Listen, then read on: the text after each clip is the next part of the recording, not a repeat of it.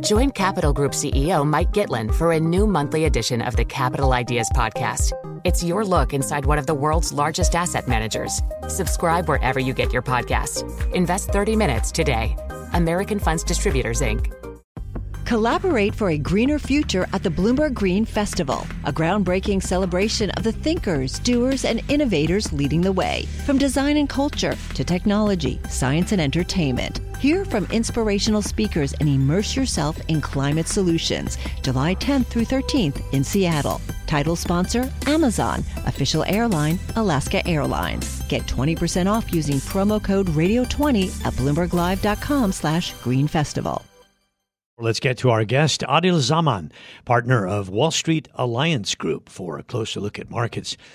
Well, there's a lot of pessimism around right now, uh, a lot of bears, um, and I'm I'm finding it difficult in talking to people to get sort of a consensus view for next year. I mean, people uh, will tell you, well, the consensus is this and that, but we're getting a lot of ranging views. Some are looking for actually a, a pretty strong um, rebound in, in stocks and in risk assets, and others are still bearish. Your thoughts then, Otto?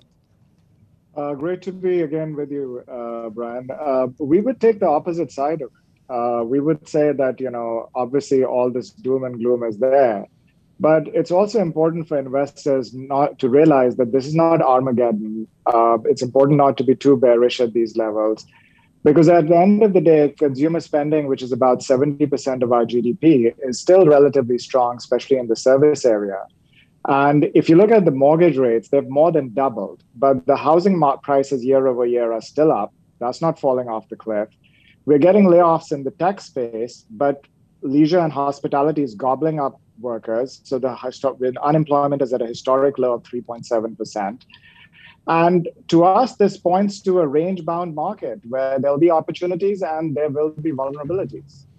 So the question then is, Aadil, is that uh, we do not at the moment see the uh, Fed's medicine taking effect.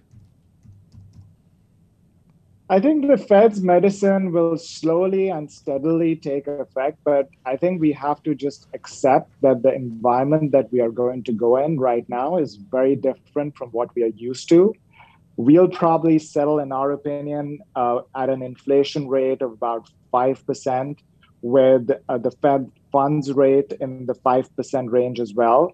And this is a very different environment to what we are used to, right? At the end of the day, I think bottom line is that because of the changes in the immigration policy in the US and because of lower worker participation, employers will have to pay higher wages to attract and retain workers. And the era of low cost manufacturing from China is also coming to an end as we are seeing companies like Apple move away their production from there.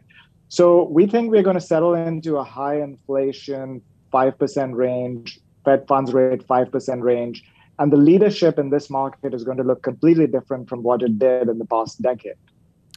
It's just tempting to look at the inversion of the yield curve and to take a strong message from that. And we also have earnings expectations being brought down. So you can kind of understand the bears, can't you?